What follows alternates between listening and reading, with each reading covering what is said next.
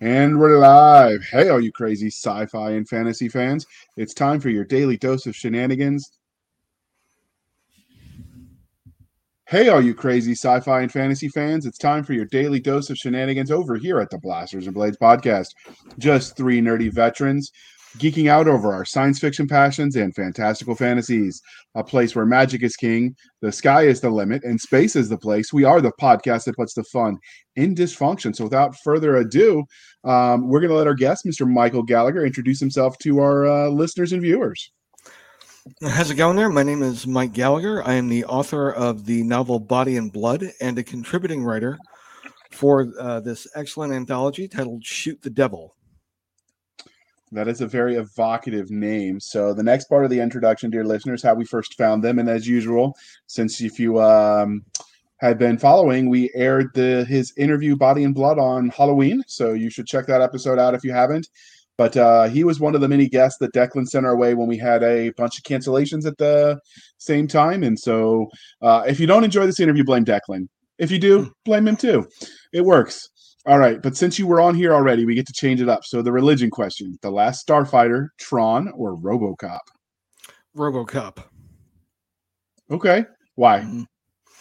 It's it's just um I I just like my stuff a little bit closer to uh, the near future. Uh, the the grittier and and the kind of more grounded. That's kind of my cup of tea. So Tron's great with the light cycles. I love a light cycle as much as the next geek. Um, but you know, RoboCop's my jam. Okay, and because we're polytheistic, Willow, Legend, or Conan the Barbarian? I got. I personally have got to go with Willow. Um, Legend was good, but I thought uh, Tom Cruise, young Tom Cruise, was a little bland. And personally, Conan never quite resonated with me, so my vote goes for Willow. Might be a little controversial, but that's my pick there was just a debate in our uh, comment section over on Facebook about uh, the values of Willow and 80s sci-fi or fantasy, excuse me, in general. So I'm, I'm Team Willow. I, I enjoyed the movie. I thought it could have been more. I thought they could have done more with the property going forward. But what it was, I thought it was most enjoyable. Absolutely. All right. And last one, because of the anthology's theme Dracula, Nightmare on Elm Street, or Halloween? Nightmare on Elm Street was the only one of those three that genuinely traumatized me for years. So, as much as I love Dracula as a literary work, it's got to go to Hell. It's got to go to Nightmare on Elm Street. Okay. All right, and uh, outstanding. And uh, next part is uh, if you if you're watching this, you can see the anthology cover, but if not, you judging by the title. Uh, today we're going to do a brief interview where we dive into the world of anthologies and short stories. So uh, this time we have "Shoot the Devil: Ten Tales of Humans Defeating the Demonic" anthology. Um, so let me read the blurb. Uh, it's a little bit of a tongue twister, so please forgive me. But um, 10 of Superversive's finest team up to bring you tales from a serial killer's basement to the Weird West to the average small town, all featuring mostly ordinary men and women fighting back against the forces of darkness. All right, so with that out of the way, fighting the forces of darkness, uh, Michael, can you tell us what your story is titled? My story is titled uh, Last Chance Lane, and it's about a group of friends who uh, decide to um, one year at Halloween, uh, venture into the local haunted house, who um, which which belongs it, it was the home office, the residential office of a very controversial doctor who had a habit of losing patients, and then just uh, one uh, one day just seemed to disappear out of nowhere, and and his hat just his house just sort of sat empty everywhere, and uh, just kind of blighted the block, and and just became shrouded with with this uh, this evil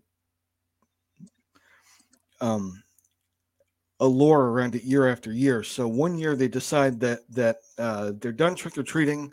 They're gonna take the dare that nobody ever has has the stones to do. They're gonna go into that house, um, and uh, it goes uh, very badly for them. Uh, so much so that in in the wake of it, a, a couple of them decide to devote their lives to pairing up with a local priest who is a police chaplain and um, fighting demons around their hometown. Interesting. So, is this part of a um, larger universe? No, but it very easily could be. Okay. Um, so, what was the inspiration for this story? Um, this was uh, I'm a sucker for the haunted house trope. I love haunted houses. I love um Evil Benign, I think I uh, mentioned that in uh, my last appearance. Was i am a huge fan of Evil Benign, things that just look on the surface like they're normal, but they have this terrible aura of dread about them.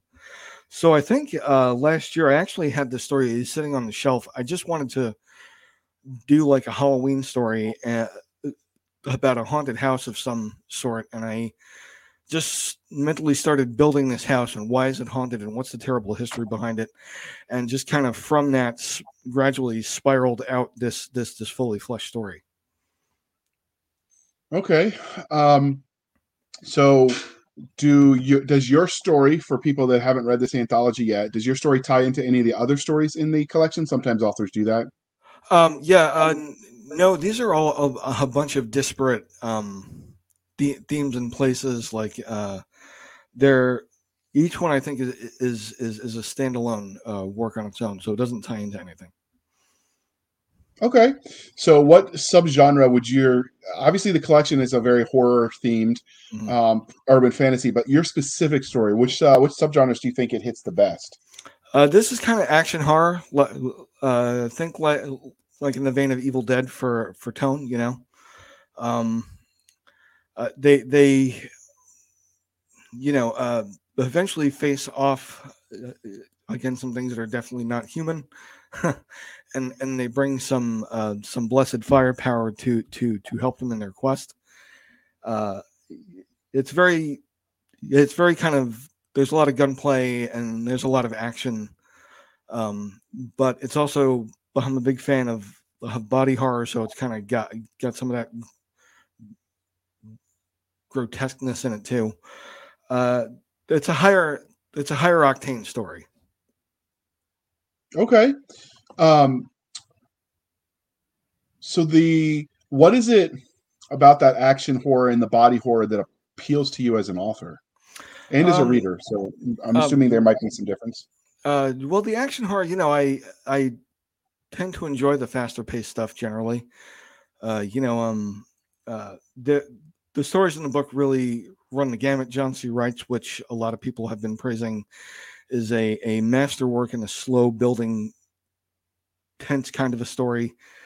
Um, but you know, for me, if that goes on for too long, you know, I kind of get bored. So I like to keep things clipping along.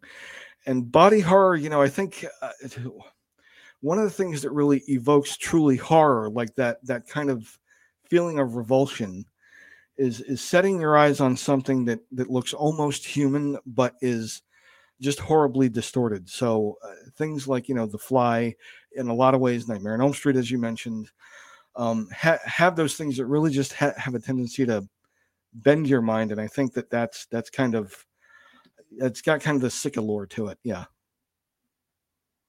Okay. And so, because we promised you a short interview, dear listener, if you could live in the world you created in this universe, uh, that is the last chance lane, would you live there in this world?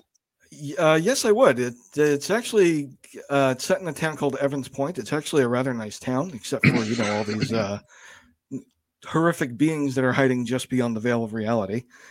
Uh, but they've also got folks in the town that that are more than ready to combat it. So I think I would take my chances here. Okay, that's fair. That's fair. Uh, most people would say no to horror, but I mean, you can be brave. Uh, although, you know, I could go anywhere if I had enough plot armor. Yeah, right.